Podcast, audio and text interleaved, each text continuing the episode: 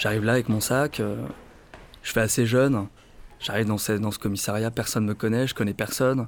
On me dit bah voilà, ce sera ton bureau, voilà, ce sera tes collègues, je te présente un tel, un tel et un tel, et les mecs m'attrapent.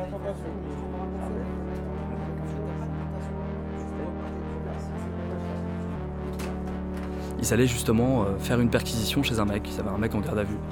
Il s'était fait interpeller la veille par la victime, il était en train de démonter sa bagnole dans un parking. La victime arrive, il voit que sa bagnole est en train de se faire désosser par ce gars-là. Il lui fout des coups d'extincteur sur le crâne, sur les épaules, etc. Donc le mec a une clavicule un peu abîmée, il a du sang sur son t-shirt, sur son jogging, il a le visage déjà un peu marqué.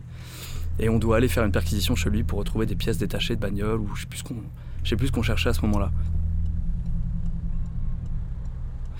On arrive au pied de la cité avec ce gars-là qui est déjà sérieusement amoché et on tombe sur une partie de sa fratrie, notamment son grand frère, qui avec tous ses potes en bas de la tour et il pense que c'est nous qui l'avons mis dans cet état-là, donc ça part en couille tout de suite.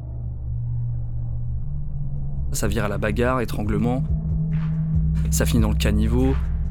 On se fait copieusement insulter, il y a les mecs qui se rapprochent. Et moi, on m'avait donné la garde du mec qui était en garde à vue, il était menotté, il était là avec son jogging dégueulasse, sa gueule amochée, et puis lui commence à s'exciter quand il voit que son frère est en train de taper des flics, qui sont eux-mêmes en train de les taper pour essayer de le maîtriser, que les collègues de la cité se rapprochent un petit peu, lui, ça l'excite. Ça lui donne un petit peu euh, l'envie d'en découdre. Et j'étais complètement dépassé par le truc. Je venais d'arriver, je savais pas où j'étais, je connaissais même pas le prénom des mecs avec lesquels j'étais dans la bagnole.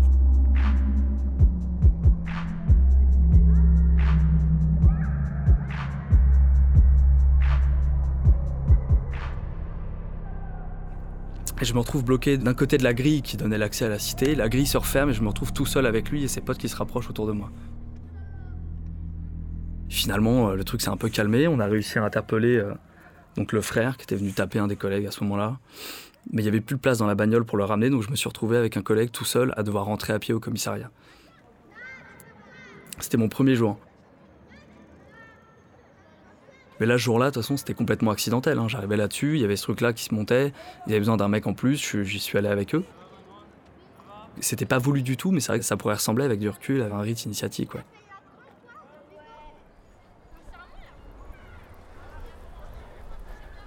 C'est pas la ville la plus dure.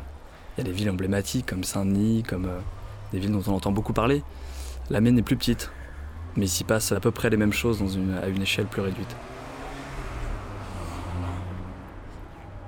C'est une des, petites villes emblématiques de ces banlieues, euh, ex-banlieues rouges, avec toute une histoire, avec une architecture particulière, avec une situation vis-à-vis de Paris qui leur donne un, charme bien particulier.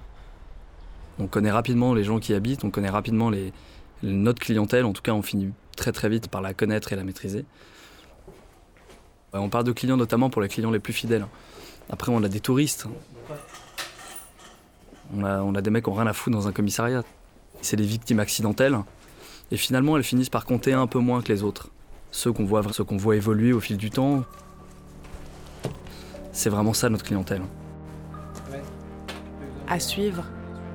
Je suis arrivé il n'y a pas très longtemps, mais il y en a que j'ai vu grandir.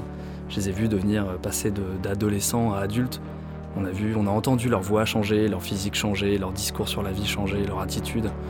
Sur arteradio.com. Ça va de gamins de 12 ans à des, parfois jusqu'à des cadavres. Donc en fait, on, fait vraiment tous les âges de la vie.